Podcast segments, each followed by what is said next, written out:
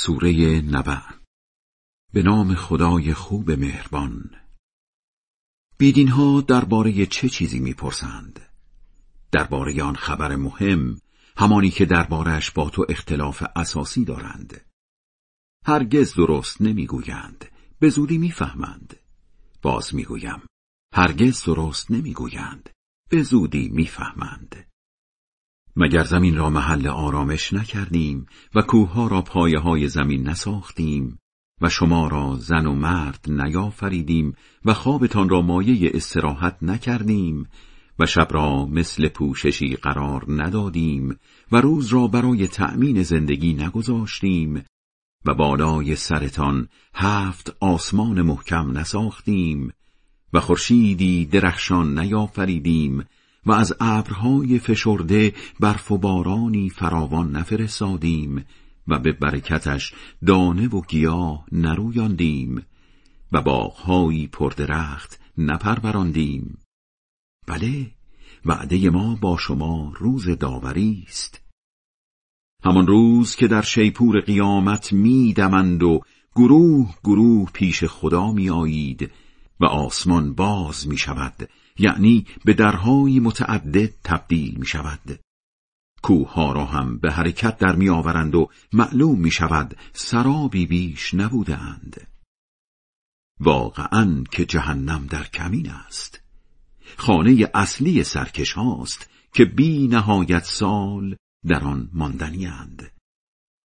نه هوای خنکی حس می کنند و نه نوشیدنی گوارایی می چشند. فقط آبی جوشان و چرکاب می نوشند. بله دقیقا متناسب با اعمالشان مجازات می شوند. آنها اصلا انتظار حساب و کتاب نداشتند و آیه های ما را کلا دروغ می دانستند. حالان که تک تک چیزها از جمله کارهای آنها را ثبت کرده ایم. بچشید عذاب را که فقط به رنج و عذابتان می افزاییم. از آن طرف نصیب خود مراقبان می شود کامیابی ناب. باغهایی سرسبز و انگورهایی پراب و همسرانی خوشندام و جوان و پیاله لبریز از شراب ناب. در آنجا نه دروغی میشنوند و نه حرف ناباب. بله پاداششان می‌دهند بخششی زیاد اما حساب شده از طرف خدا. آن صاحب آسمان ها و زمین و آنچه میان آن دوست.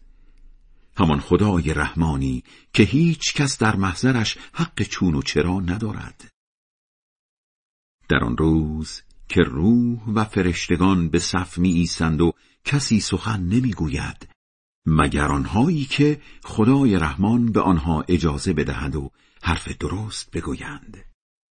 آمدن چنین روزی حتمی است پس با این توضیحات هر که می‌خواهد به طرف خدا راه بیفتد. بله ما شما را از عذابی نزدیک ترساندیم.